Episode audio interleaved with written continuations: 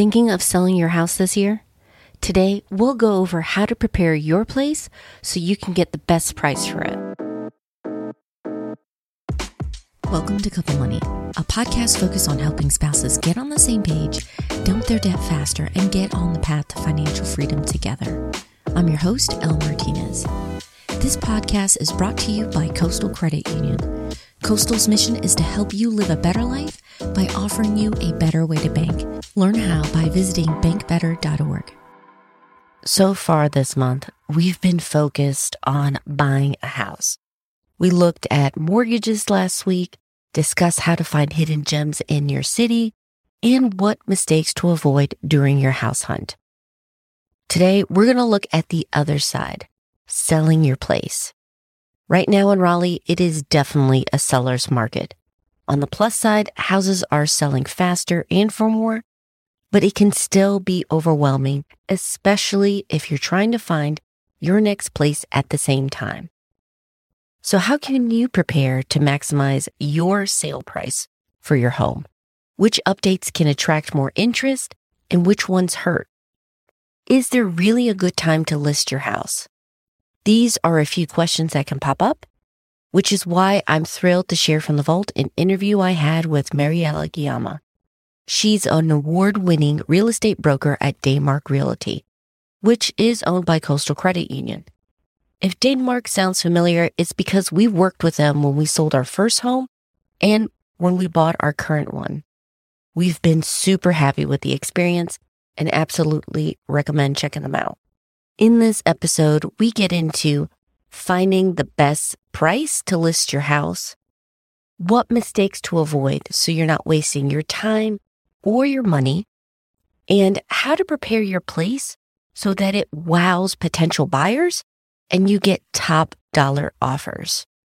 We have a lot to cover, so let's get started. When we were selling our old place, there were so many things that we didn't know about. It was our first home at that time it can be overwhelming and a complicated process.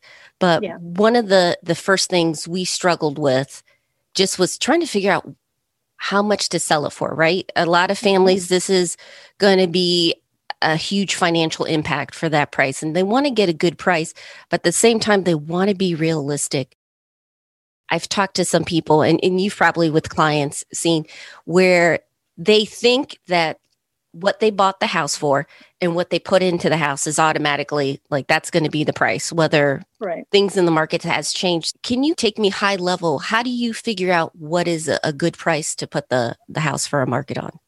Yeah so the first thing definitely as a seller what you want to do is reach out to a real estate agent to do a what they call a CMA, a comparative market analysis. They're going to take into consideration comparables. In my case, what what we do is we definitely want to get comparables sales in your immediate neighborhood first okay mm-hmm. so we want to look in your subdivision first if there are nothing if there's nothing in your subdivision then we go outside your subdivision we're not appraisers of course mm-hmm. uh, but i worked closely with an appraiser early on in my career so i learned some things from him so in your subdivision first, if not, you go outside your subdivision, depending on what type of area you live in. If you live in an area that's in the city, in a, a HOA, so the max we want to go out is two miles. And when you gather three or four comparables, then you start making adjustments. You're looking at adjustments anywhere from condition of your home compared to the sales, number of bathrooms. We never make adjustments on bedrooms because that is based on square footage. Oh, okay. So we're always going to do an analysis based on square footage. But bathrooms definitely, you know, number of bathrooms you're going to get an adjustment. Of course, mm-hmm. condition, like I said, if you have any updates, we definitely mm-hmm. take that into consideration. Lot size, you know, we can't mm-hmm. give you as a seller the same value of a home that has, you know, if you have a quarter of an acre and then a comparable has an acre, we yeah. have to make a negative adjustment on your home. So there is a process that we take to determine price on a house. Yeah, I think one of the the big takeaways for me is how objective that analysis is. I think mm-hmm. on our side, you know, homeowners or you know, home sellers, we have this emotional attachment And so right. we're like, I've been here for so many years. This is a great neighborhood. And so in your mind, you're thinking, hey, this is going to be this price. But I, I yeah. think that's why it's so important to have a partner. If you have a real estate agent who's very knowledgeable at the local area, that makes a huge right. difference because you kind of need that objective pair of eyes to tell right. you, hey, that that decoration, you know, you did this update, but this is not what the market wants, or this is right. not what people are using it for to kind of temper your expectations. Yeah, and mm. and the fact, you know, if, if, if you're working with an agent that also works with a lot of buyers, they know what buyers are looking for. They work with buyers closely. They hear their comments. They see what they like, what they don't like. So, you know, that experience is good for a listing agent to bring into a seller. Most buyers don't like the shocking paint color. You'll have to neutralize that, you know, things like that. Yeah, in terms of mm-hmm. comparables, there is a process that we take because. The goal is for your home to appraise. Mm-hmm. When you sell your home, I mean, a buyer can you can be asking whatever you want for your home, and you may find a buyer that's willing to pay it. But once mm-hmm. you get to the to the point of the appraisal, mm-hmm. which is the lender, you know, sends an appraiser out there and the home doesn't appraise and you're back at square one. So the goal is always for the home to to appraise, you know, to mm-hmm. continue going forward to closing. Many home sellers, they're looking to get the most money right they're yep. looking for any tip to save and one of the things people say is you have to list it you know certain time of year is better or it could be mm-hmm. day of the week I, I, mean i've seen everything on the internet um, yeah. when you're putting your house for sale how much of is that true what should you consider when you're deciding when's the best time to put it up for the market so right now in this crazy mm-hmm. market today mm-hmm. okay like now any day winter yeah. Typically everybody you know people believe that spring is the best time. Mm-hmm. But if you do a little bit more research, and, and in my case, I always recommend to put the home on the market maybe a little bit before spring. Why? Mm. Because you have less competition. Okay. Mm-hmm. Spring, everybody wants to put their house in springtime. So if you do it maybe at the late, late winter, mm-hmm. okay, you're going to have more interest in your house, right? Because there's mm-hmm. less competition. Mm-hmm. Um, I mean, right now there's there's no competition. It's a seller's market, but in a typical market, I would say put it on the market a little bit before springtime. Yeah. Yeah. And I, I, do appreciate you mentioning in this market, we're in Raleigh, North Carolina, because it does vary where you are. Like we mentioned before we started recording, my mom, different part of North Carolina, and it's a totally different oh, market. Oh, yeah. It's a buyer's market down there, it seems. And here's a seller. But even though you are, you know, in a great market, say if you're a seller, you're here in Raleigh, there's still some things that you could do to maximize your price. So, do you have any tips for potential sellers? Like, what do they need to do now to prepare their house? What projects or what updates you mentioned, like neutralizing maybe the paints right. if they have some bold color choices? Yeah, so neutralize your paint. That's key. I know it sounds boring, but most buyers mm-hmm. don't react very well to shocking colors. That's a personal choice, right? When you yeah. color, paint your your dining room, maybe a, a dark color or a bright color. Mm-hmm. So you want to depersonalize, and I know everybody has heard that in HGTV, and and it's true. So neutral paint. I always tell my sellers to professionally clean their carpets. Mm-hmm. Okay. One thing I always rec- recommend in terms of carpet is to try and go the dry route instead of the wet route, especially if you have pets. If you go the wet route, you may just start an odor. The oh, okay. odors may just come out um, of the carpet. Unfortunately, I learned that the hard way with a, a past customer mine that I was selling their condo. At the last minute, she decided to car- uh, clean her carpets the wet method. She had a large pet, a large dog and mm-hmm. the day before closing, the buyer requested a credit towards the carpet. But definitely, mm-hmm. you want to neutralize the paint, the carpet. If you're looking in the kitchen, if you have a coil range, I would recommend to replace that with at least a one of those clear glass, the glass top ranges. Other than that, I mean, I think and definitely matching appliances help as well.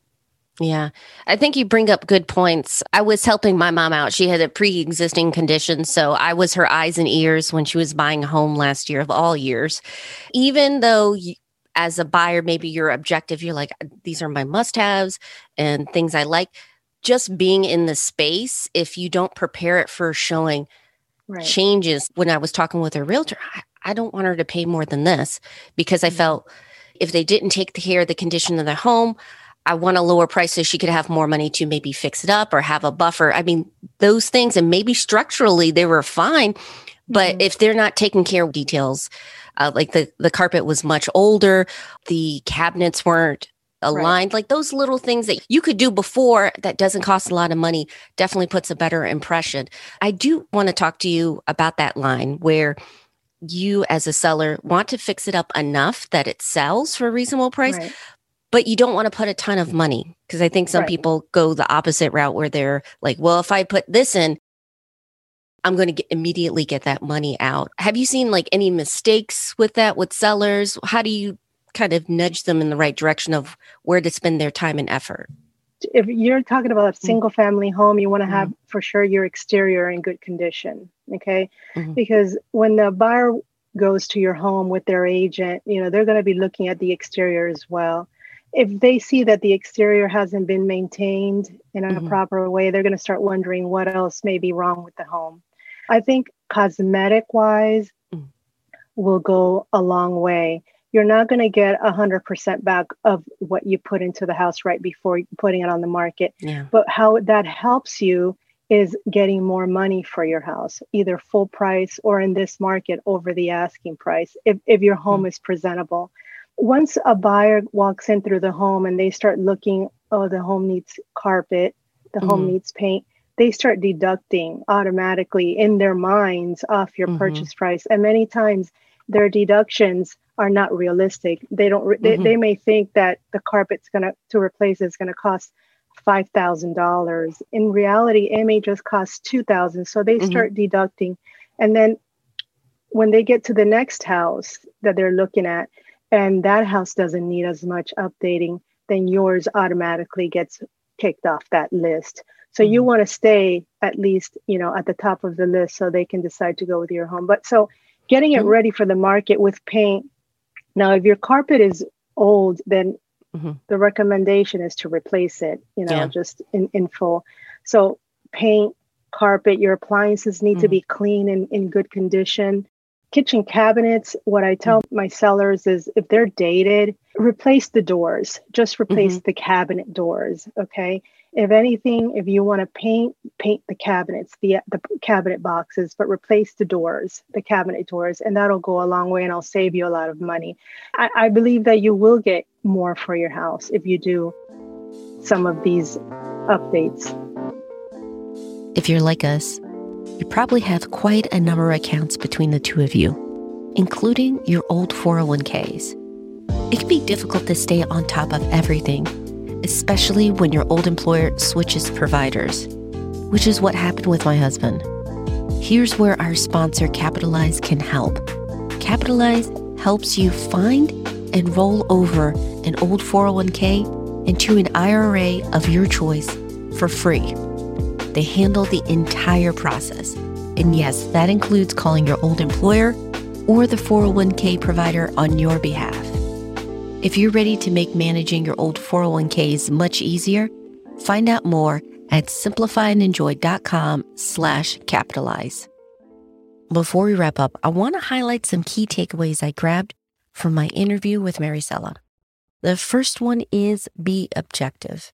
I've mentioned this before this month, but the home buying and selling process can definitely play on your emotions.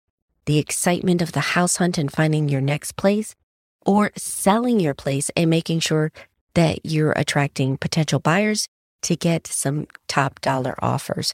It can be very stressful. It's always good to have someone objective help you out. That's why I feel like having a trusted and knowledgeable real estate agent can be a huge assistance to you during this whole process. For example, figuring out what price to list your house. Maricela gave a high level overview, but you can see there's a lot of factors that go in that you need to consider before coming up with the right price to list your home. And having someone who's knowledgeable about current market conditions puts you in a better position for selling your place. The second takeaway is consider the return on your investment as you're preparing your house to make it more appealing to buyers. Look for ways that you can increase its value without spending a ton of your own money. You hear about things like paint color, which seems basic, but honestly does make an impression. We had that experience with our house that we had sold years ago. That was the feedback that we got. We had neutralized most of the rooms, but the one room we had left, which was our girls' room, that was where we saw notes about the paint color. So those things matter to buyers. And it's an affordable way that you can change things up, make it fresh, and make it more appealing. Finally, always remember the big picture as you're preparing your house. This is just one stage. What are you going to do afterwards? Are you moving to a new area? Are you moving to a home that's a better fit for your family, but you're staying in the same city? Having your goals firmly in mind makes the decision process much easier. I know we've covered a lot this month with the whole home buying and selling process, but we've still just scratched the surface. There's so much to talk about, and I'd love to chat some more about this. If you want, please join us in our free and private Facebook group called Thriving Families. We're all about helping and encouraging one another with our family and financial goals. We swap stories, ideas, and tips with one another. Just head over to couplemoney.com slash FB. We'd love to see you there. I hope you enjoyed this episode and that it helps you get ready to sell your home for top dollar.